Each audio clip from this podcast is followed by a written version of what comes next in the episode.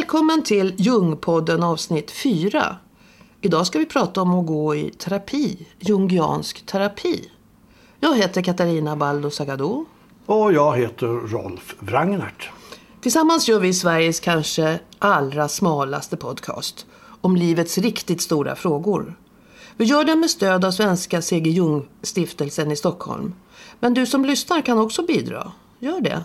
Swisha ditt bidrag till noll sju noll fem fyra tre åtta två noll åtta.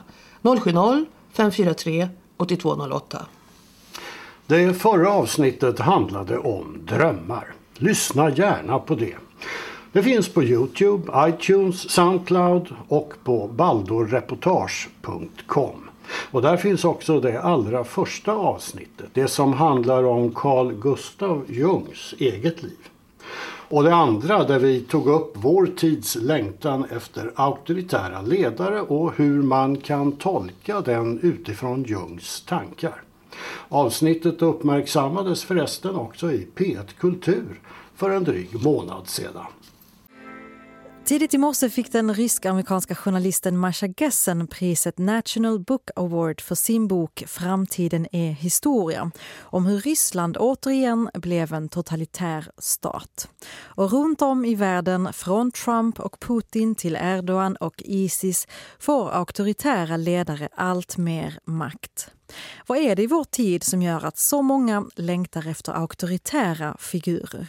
tjugohundrasjutton, när jämställdheten trots allt kommit längre, vilket ju MeToo-rörelsen visar, och när idén om manlighet utvecklats och fadersrollen i större utsträckning präglas av mjukhet och närvaro, snarare än sträng disciplin.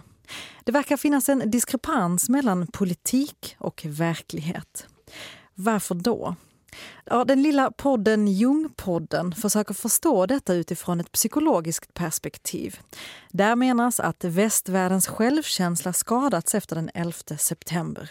Terrorism och mötet med den andre, alltså flyktingar till Europa, har skapat osäkerhet, och människor i väst projicerar sina egna mörka sidor, eller skugga som Jung skulle sagt, på flyktingar.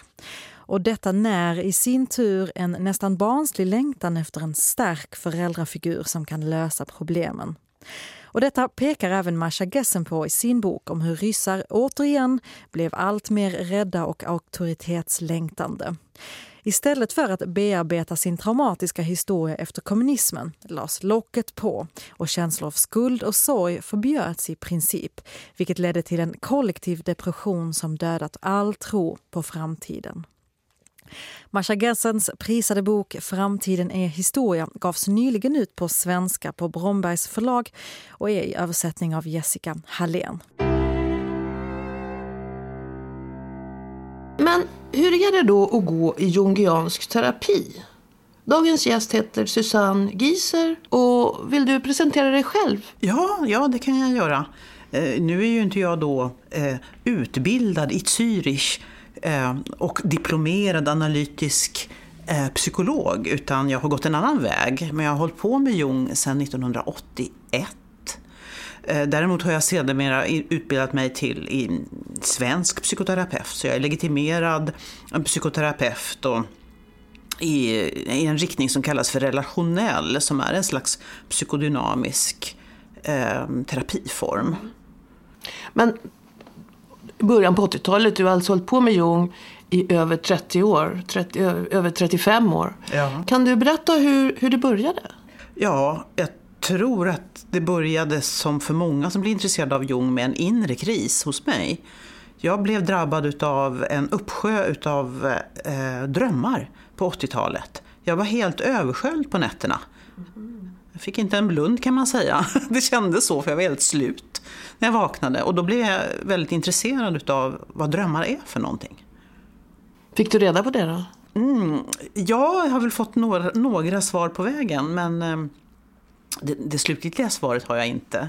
Men definitivt så att jag ser drömmarna som en guide i min personliga u- utveckling. Och att jag kan lära mig förstå mig själv eh, mycket bättre genom att faktiskt eh, beakta mina drömmar och fundera på dem och prata om dem och Mm. Kanske skriva ner dem och rita dem ibland, måla dem ibland också. Okej. Okay. Ja, vi ägnade ju förra avsnittet åt drömmar och vi ska återkomma lite till dem, tänkte jag. Men, men först så tänkte jag fråga dig, man säger ju ibland så här att om man ska förenkla skillnaden mellan Jung och Freud så säger man så här att ja, men det är Jungs förtjänst att när man går i terapi så sitter man som du och jag gör nu mitt emot varandra och jag ser dig och du ser mig.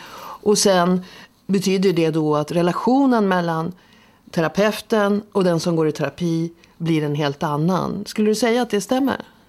Ja, absolut. Det här jämlika förhållandet mellan terapeut och klient kommer ifrån Jung väldigt mycket. Det var viktigt för honom, han betonade det. Och än idag så kan man kalla honom för en föregångare till den relationella psykoterapin, som betraktas som ganska ny nu då, det här relationell psykoterapi. Just för att man i den relationella terapin ser, inte ser terapeuten som expert utan som en medresenär mera i det terapeutiska arbetet. Mm, spännande. Och sen så säger man ju också så här att eh, om vi talar om det omedvetna så är vi ju kanske vana att tänka i det lite till vardags som någonting fult och dumt som vi har puttat undan. Men så är det ju inte för, för, för Jung, eller hur? Nej, verkligen inte. Det omedvetna kan visserligen innehålla sånt som vi önskar att vi kunde putta bort och glömma för alltid. Men om vi tar oss igenom det skiktet så öppnar sig en värld utav visdom som vi alla bär inom oss. Mm. När vi gjorde Eh, det allra första avsnittet om Carl Gustav Jung så hade vi Malena Ivarsson som gäst och då berättade hon just lite om den här som hon kallade, tror jag, skattkammaren i det fördolda. Det är väl det här som jag tycker Jung mest står för, att det är ett kreativt eh, uttryck, det är, det är en kreativ psykologi. Så man jämför till exempel med Freud, som jag också hade läst mycket innan, som skrivit viktiga saker om sexualitet, gjorde banbrytande insatser och också intresserade sig för drömmar. Men Freud, när han tittade på drömmar, då såg han det mer som att det var eh, rep, alltså att vi har tryckt ner kanske sexuella drifter och impulser som inte fick kännas vid i vårt samhälle. Och han såg det mer som att det var, det omedvetna var upp till en person, det var ditt omedvetna. Så drömde du om en vas så var det din slida ungefär som visade sig där. Men medan Jung, han, han, han lyfter ju de här eh, drömsymbolerna ner till det kollektivt omedvetna. Alltså det, det, är inte, det är inte ditt lilla omedvetna som, som bara kommer fram, utan det är förknippat till något mycket, mycket större. Mm. Och där kommer ju hela hans Eh, hans idéer om arketyper och, och, och självet. Och, så att det är en mycket, mycket intressantare och mer utvecklande, inte minst för den andra delen av livet, skulle jag säga. Du menar efter medelåldern? Efter, efter medelåldern, ja, ja också då i mm. form av att man kanske har mittlivskriser eller uttag kriser och vad de kan leda till. Så när jag tänker på, på Freud och Jung så kan man tänka sig sån här isberg som finns i havet, och då är det Freud, han knackar på den översta toppen och håller på där, medan Jung, han dyker ner rakt ner i havet och lyfter upp de här skatterna som finns där. Där finns ju både gott och ont och mörkt, det finns liksom allting. Mm. Och där finns också alla potentialer, alla möjligheter. Det talar man inte så mycket om i, i, i psykodynamisk eh, terapi, möjligheter. Så Jung är ju lite framtidstittande. Man tittar på de här drömmarna. Och man, att gå jungiansk analys är att titta på drömmen utifrån. Vad säger de om framtiden? Mm. Vad är det som kommer? Kan vi börja från början nu då? Om vi säger att jag kommer till dig för att gå i terapi. Hur, hur, hur går det till? Vi säger att jag har en konflikt, till exempel med mitt vuxna barn, mm. som, jag, som gör mig olycklig. Och sen så ringer jag dig. Och hur, skulle du, hur går det till då? Steg för steg, så att säga. Ja, det första jag brukar fråga det är just var, varför kommer du till mig? Eh, och hur hittade du mig? Och vad, vad är det för problem? Eller vad är det du vill jobba med? Och då utifrån det så gräver man vidare. Oftast så vill jag alltid ha någon typ av historik kring den som kommer till mig. Hur den personen har vuxit upp och hur den personens liv ser ut och vilka resurser som finns i den personens liv och så. Och hur konflikterna ser ut och vad de handlar om. Om jag så lägger på ett jungianskt perspektiv så har ju jag med mig det här att vi tenderar att projicera ut sidor av oss själva när vi hamnar i konflikt med andra, och det gäller med våra barn också, att det oftast är någonting som har med mig själv att göra, någonting som jag själv inte har arbetat igenom som blir tydligt i en konflikt, till exempel med mitt barn. Man kan jobba på otroligt många olika sätt, det finns många olika verktyg, och där brukar jag försöka anpassa till personen som kommer till mig, vad den, vad den personen vill, hur den personen vill jobba och vad som är möjligt att göra för den personen. Till exempel jobbar man jungianskt så vill man ju gärna jobba med bilder till exempel, så att man kan rita till exempel, men det är inte alla som vill eh, sätta sig med, med block och papper. Man kan gå in i den inre världen och se vad väcker det här för inre bilder hos dig. Man jobbar med kroppen mycket. Vad, vad känner du i kroppen när du berättar om den här konflikten? Var, var spänner det någonstans? Var, var, var får du ont någonstans? Och så går vi in där, och kommer det några bilder till dig när du koncentrerar dig på den spänningen i kroppen. Och en del människor är väldigt visuella och kommer genast med bilder. Och det är så roligt att se också hur människor då kan bli väldigt överraskade. Men jag ser den här bilden från min barndom. Vad kom... Oj, liksom. Mm, hur ska man förstå bilderna då? Det, kanske... det är väl ungefär som med drömmar, att det kan vara svårt att förstå. Vad har den här bilden med det som jag kommer till dig med? Vad har den med, med det hela att göra? Hur kan ni tolka bilderna? Vi utforskar ju tillsammans. Jag kan få infall och idéer, och ibland plockar jag från arketypernas värld och föreslår, kan man tänka så här när det gäller din bild? Men det är väldigt viktigt för mig att jag märker att det i sådana fall slår an den person jag sitter med. Så att vi kommer fram till det tillsammans. Och, och det, det är som sagt, det, det viktiga är att personen känner, ja det här, det här känner jag slår an eller känns meningsfullt, eller ja, men det här gav mig en aha-upplevelse, det här som vi pratade om nu. Mm. Du pratade ju förut om att eh, drömmarna är viktiga, och det har vi ju sagt förut här i podden, men om jag inte minns mina drömmar då, mm. det är ju vanligt att många säger, jag vet att jag drömmer, men så fort jag vaknar så är drömmen borta. Ja, precis. Då kan man antingen se om det går att få igång drömlivet, det är en går väg. Det?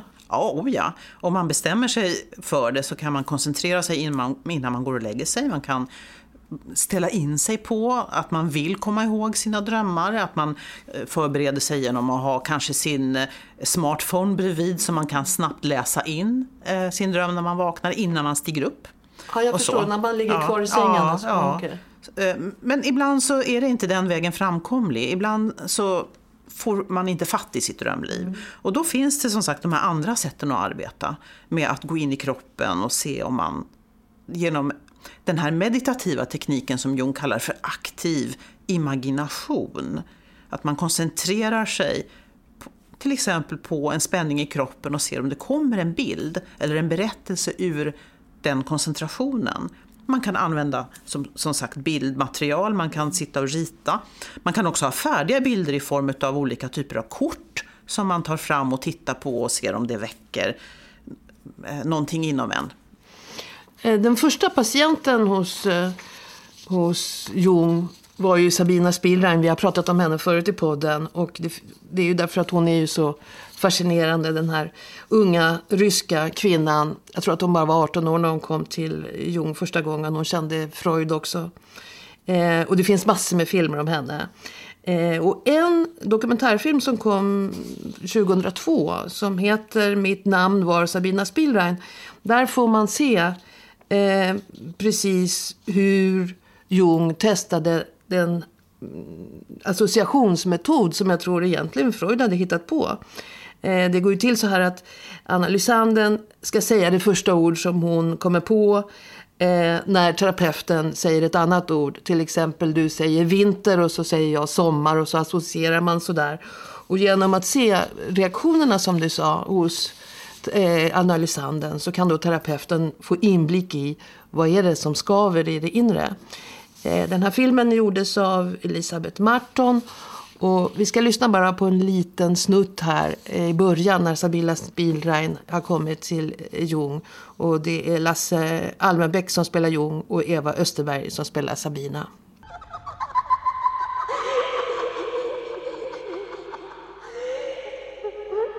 Late one evening on the seventeenth of August nineteen oh four, a female patient is admitted to the lunatic asylum Burghölzli in Zurich.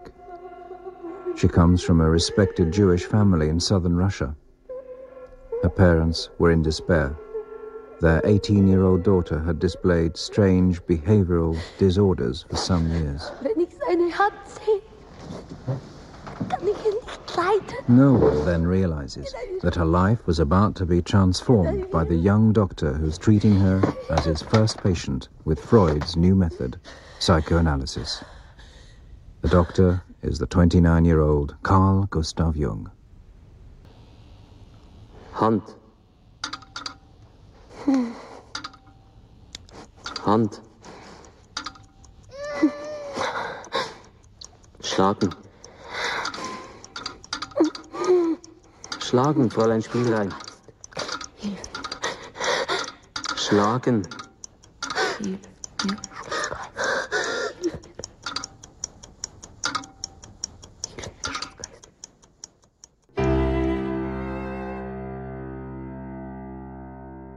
Elisabeth Martons film om Sabina Spielrein bygger på Sabinas egen brevsamling som upptäcktes i en koffert i Schweiz nittonhundrasjuttiosju då Sabina hade varit död i trettiofem år. Där finns bland annat hennes korrespondens med Jung. Men nu ska vi ge ett litet smakprov på hur ett drömsamtal i en jungiansk terapi skulle kunna låta. Trogna lyssnare minns kanske min egen dröm om isbjörnarna från Jungpoddens tredje avsnitt. Här är den igen. Jag är ingen båtmänniska, men helt plötsligt var jag tvungen att köra en motorbåt. En mycket liten sak med aktersnurra. Och det fanns någon i på någon lite större båt som sa åt mig att det här måste du göra. Så, aha. Och det kommer sig så att jag kommer till ett isflak. Och där blir jag... Eh, Där ska jag gå i land, blir jag ungefär tillsagd. Och sen så kastar de till mig en, en bössa. Och k- kort efter så dyker två isbjörnar upp på isflaket och börjar lufsa emot mig. Och jag får ta upp bössan och börja skjuta. Och då har de gett mig i princip en sån här ärtbössa. Den ger ingen verkan alls. Och i det ögonblicket vaknar. Pang! Mm. Och jag skulle då tolka det som att jag var i en period där jag arbetade och inte fick tillräckliga verktyg för att göra det som jag var ås- ålagd att göra. Jag vet inte om det är en alldeles för enkel eh, tolkning, för jag vet ju också då sen i efterhand att till exempel isbjörnar och liknande kan för i Jungs värld och lära betyda väldigt mycket olika saker och vapnet kan betyda väldigt mycket. Mm. Men hur skulle du se på en, en sån dröm? Först skulle jag ju vilja utforska den ordentligt med dig. Mm. Så om jag skulle ha dig som patient eller klient, verkligen gå in i de här olika bilderna, vad de väcker för, för associationer i dig. Men om vi, om vi nu hoppar över alla de leden och bara, bara gå på volley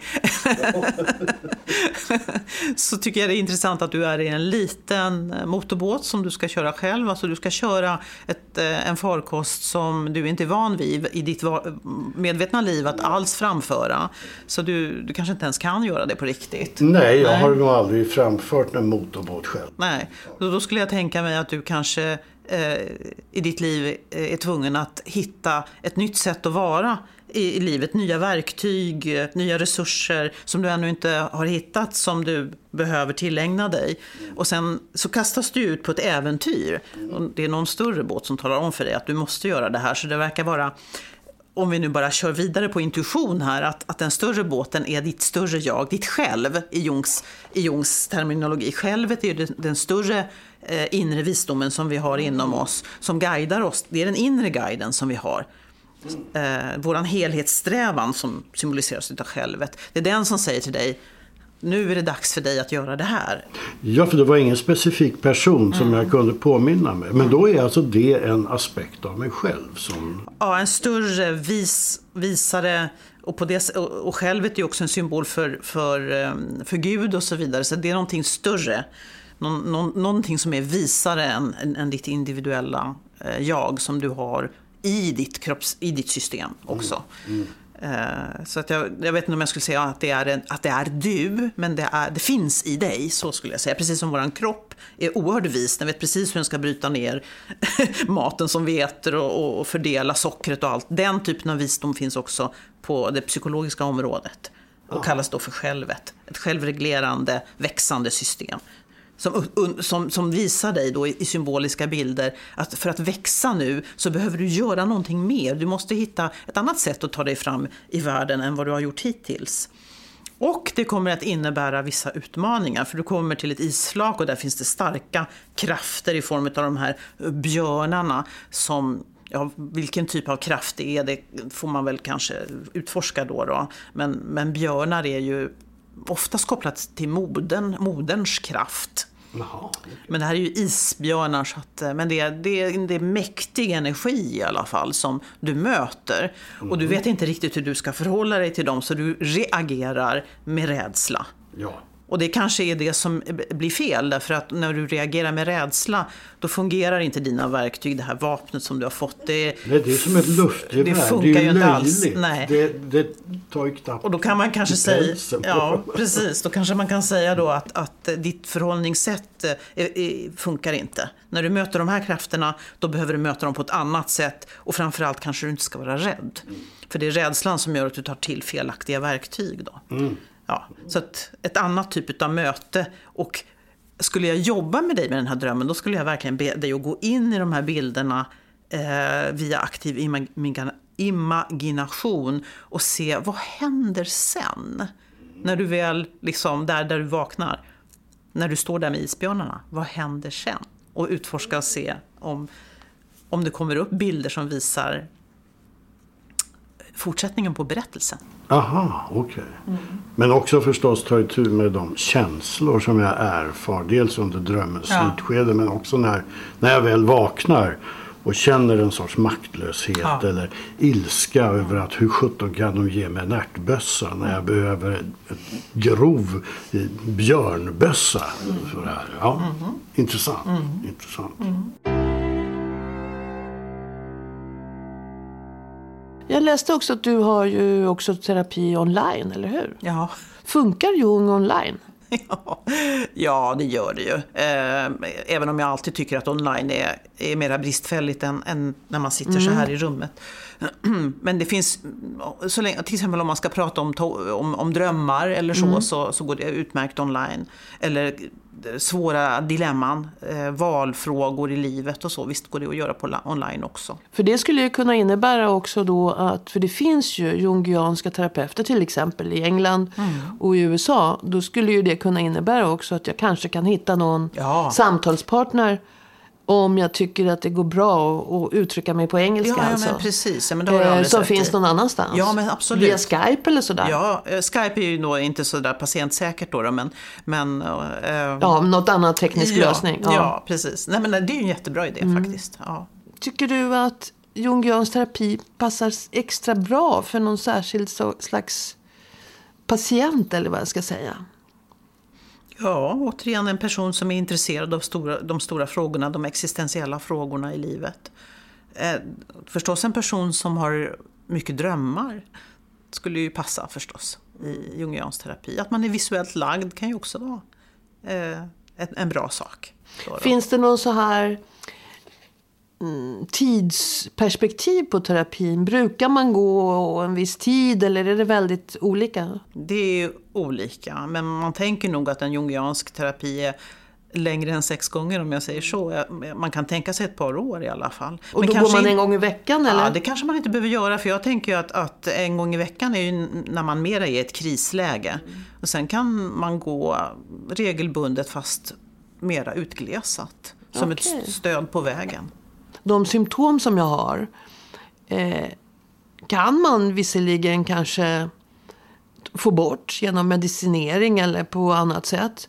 Men egentligen borde man se sina symptom som viktiga eh, pärlor eller vad man ska säga, för att de pekar på någon möjlighet som jag har. Eh, det är ungefär som om jag lägger fingrarna på plattan och så bränns det, så är ju det en jättebra funktion. Jag ska ta bort handen för att annars så får jag brännskador. Men likadant kan ångest vara ett sånt, en sån brännande känsla så att säga, som säger till mig, se upp här nu, det är någonting du behöver ta itu med. Och att man inte bara ska ta bort symptomen. Eh, tycker du att det där stämmer? Kan du förklara lite om det, om det stämmer? Jag tycker definitivt att det stämmer. Jag tycker att vi är inne på en helt fel väg när vi medicinerar för minsta symptom idag. Jag tror att det förvärrar vårt psykiska illamående. Om, för att om vi klarar av att möta eh, känslor som vi har i kris, så utvecklas vi och blir starkare. Eh, men om vi stänger av eh, så lär vi oss ju inte. Det är, som att, det är samma sak som med vår muskulatur. Jag menar, om man, så fort man skulle känna ett litet motstånd i när man går och tränar och då väljer att sätta sig och vila istället, då kommer man ju aldrig att träna de här musklerna. Och det är samma sak med vårt psyke. Det här är, det här är resurser som vi behöver träna. Vi behöver klara av att möta svåra känslor. Det är bara så vi kan utvecklas vidare. Men man kanske behöver någon att hålla i handen då? Det ja. behöver man definitivt. Och ibland när det är riktigt, riktigt, riktigt förjäkligt, så kanske vi behöver medicinera under en period. Men då ska vi också samtidigt få med oss att det här ska du göra en period i ditt liv. Sen ska vi hjälpas åt att trappa ner den här medicinen. Och det sker inte idag. Så att man behöver egentligen inte vara rädd då. För mm. om jag börjar känna att... ja, vad det nu kan vara, jag får ångest eller jag tappar lusten eller jag känner mig nedstämd, så är det egentligen, så borde man egentligen vara, försöka vara nyfiken på det här då, istället för att bli, idag blir man kanske rädd och tänker, jag har blivit sjuk. Ja, ja. Man... när det kanske i själva verket är normalt. Normal, en normal livskris, och att det, dessutom att det är normalt att må dåligt i perioder i livet och få hjälp med att orientera sig i det. Det tycker mm. jag är väldigt viktigt. Idag medicinerar vi ju för sorg också. Mm. Det mest normala av allt, att sörja när en anhörig har dött, mm. det, det ska vi medicinera bort. Det tycker mm. jag är mycket märkligt. Men det betyder ju att med det här, det här är ju ett annat synsätt som du erbjuder och som Jung erbjuder på vad en människa är, mm. vad livet är och alltihopa. Och då kan man ju förstå den här slutsatsen som min amerikan här kommer till, att vår kultur egentligen... Eh, att Jung så att säga går emot det de, de, de, de som är starkast i vår kultur, där vi försöker ta bort obehagliga känslor och vi jobbar mycket med det yttre så här, vi ska se så fina ut, vi lägger ut våra fina bilder och frukostar och allt vad det är och gömmer undan det andra mm. och sen tar vi piller för att mm. dämpa ner mm. eh, när vi kanske i själva verket skulle göra precis tvärtom. Amerikanen Katarina pratar om här heter Bud Harris och är författare till en rad böcker om Jung. Bland annat en som heter Becoming Whole, att bli hel på svenska. Den handlar om ett centralt begrepp i den jungianska världsbilden, individuationen. Så här förklarar Susanne Gieser vad det handlar om. Ja... det är ju svårt på det sättet, eftersom fokus är att du ska hitta ditt sätt att vara i världen.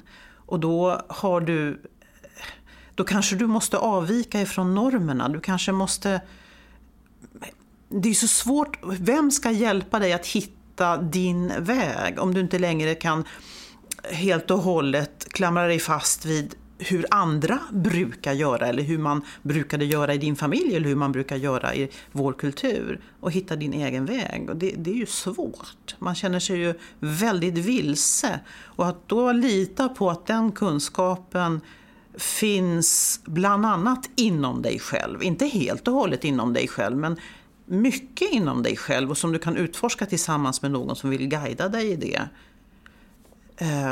Det, det kan bli väldigt tufft. Det är inte lika tufft för alla, men, men just det här att komma fram till, vad är, vad är då min grej? Mm. Vad är mitt liv? Och, det, och, och svaret på det är ju någonting så flummigt då som din egen, att du själv känner att du landar i någonting och att det känns rätt i hela kroppen. Mm. Det är ingenting som kan manualiseras eller...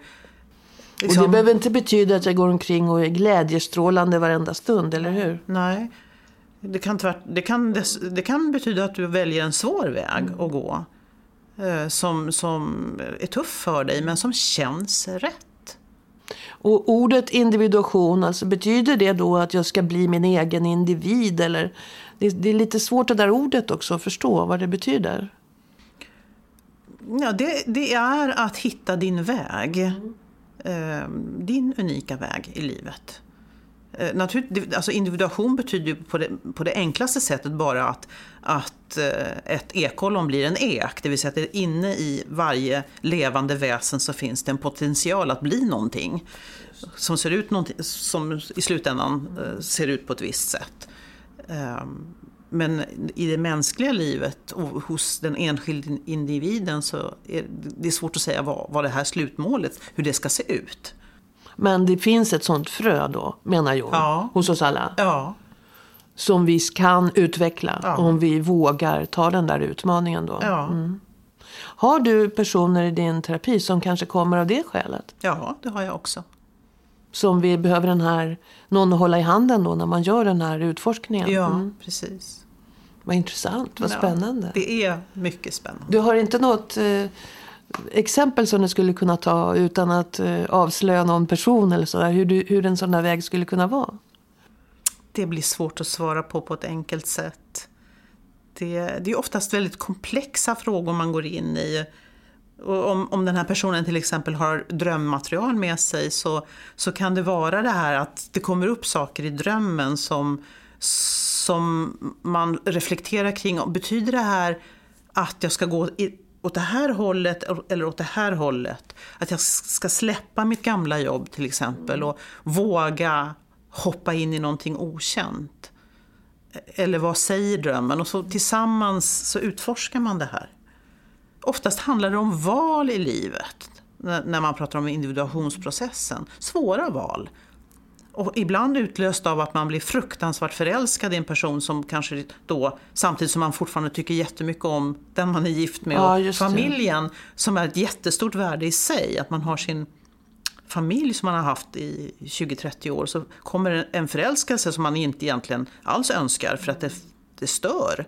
Och som skaver jättemycket. Och hur ska jag göra nu? Ja, just det. Jag förstår. Okej. Eh, men det låter ju väldigt annorlunda det här mot K B T. Som Socialstyrelsen säger är bäst och evidensbaserat. För, för all, alla åkommor nästan som finns. Vad säger du om det? Att vi har så fyrkantigt sätt att se på... på själslig utveckling i Sverige. K B T sex gånger. Det är liksom det man får på recept. Eller promenader kanske. Ja, då kommer man in på hela eh, sven, eh, s, ah, his, psykoterapins historia i Sverige. Och, det, mm. och den, den, den utmärks ju just av det här. Att det, det är bara en eh, skola åt gången som gäller.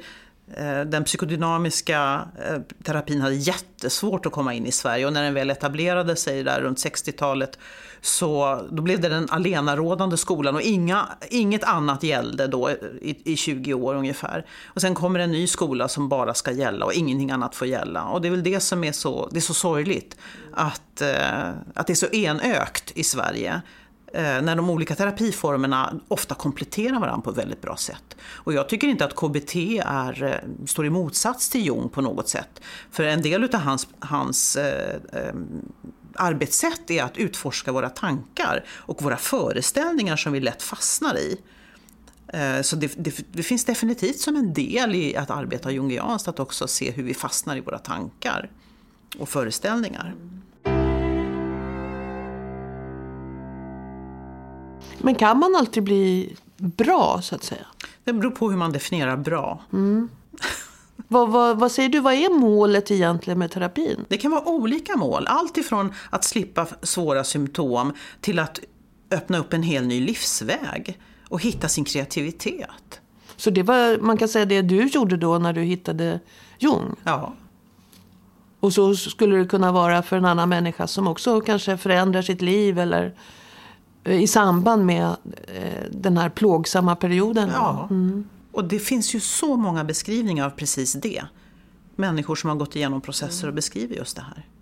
Många menar ju att, att Jung är liksom medelålderns psykologi. För att det vi pratar om nu är ungefär, eller om man förenklar så här, att vi i första halvan av livet bygger upp. Ja, vi utbildar oss, vi skaffar ett jobb, vi kanske bildar familj och så vidare. Staffar någonstans att bo, vi blir någon så att säga. Och sen kommer den där fyrtio-femtio-årskrisen då vi kommer på att nej, nu ska jag riva ner, inte allt. Men då kommer de här symptomen upp och jag kanske byter bana. Och då är jung, jungianismen så att säga väldigt praktisk och tillämplig. Stämmer det tycker du? Han har ju blivit känd för det, men han, han har också delar i sin psykologi som handlar om verktyg när man växer upp. Till exempel att hitta sin styrka och sin kreativitet i livet. Um, han har ju en psykologi som handlar om varför vi blir förälskade i en viss typ av människor och så vidare. Så jag tycker man kan tillämpa honom under hela livet. Men han kanske är som starkast i just det här i mittlivskrisen. Vi har också märkt att mittlivskrisen kommer mycket tidigare idag för människor. Mm, det är människor i tjugo-trettio-årsåldern som har sina mittlivskriser. Där just frågan är, vad är meningen med mitt liv? Är det det här jag ska göra? I, vad, är, vad är syftet med allt det här? Vi sliter och släpar och vi pluggar och vi utbildar mm. oss och, och, och vi arbetar. Och till va, varför? Varför kommer den frågan upp? Och då, då är ju Jung, tycker jag, lämplig psykolog att ta, ta, ta fram. Har han något svar? Ja, han har ju det svaret att du måste hitta din egen väg och du måste verkligen känna att det är ditt val. Att... Och att du hittar din grej och att du kan stå för det sen. Att det ska kännas i hela kroppen som, ja, det är det här jag vill göra. Även om det får kanske ytligt sett negativa konsekvenser. Att jag inte är politiskt korrekt längre eller att jag inte är så inne bland mina kompisar eller vad det nu kan vara. Men det är mitt val. Det är det här jag vill göra. Vi ger sista ordet till Jung själv. Våra fantasier, säger han, är lika verkliga som Versailles, även om vi inte kan ta på dem. Men de finns. Psyket finns. Även om du inte kan visa upp det så är det verkligt. Så när du lägger märke till dina drömmar lägger du märke till världen. Vår inre värld. When you observe the world, you see people, you see houses, you see the sky, uh, you see tangible objects.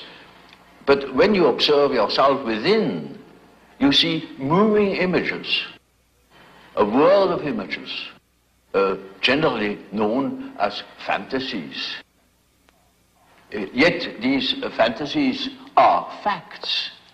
It is a fact that a man has such and such a fantasy. And it is such a tangible fact, for instance, that when a man has a certain fantasy, uh, another man may lose his life. Or uh, a bridge is built. These houses were all fantasies. Everything you do here, all of the houses, everything was fantasy to begin with. And fantasy has a proper reality. It is, that is not to be forgotten. Fantasy is not nothing. It is, of course, not a tangible object, but it is a fact, nevertheless.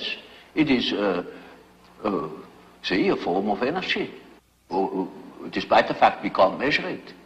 It is a manifestation of something. And that is a reality. That is just a, a, a reality as, for instance, the peace treaty of Versailles or something like that. It is no more. You can't show it. But it, it, it, it has been a fact. And, and so uh, the, the psychical events are facts, are realities. And when you observe the stream of images within, you observe an aspect of the world, of the world within.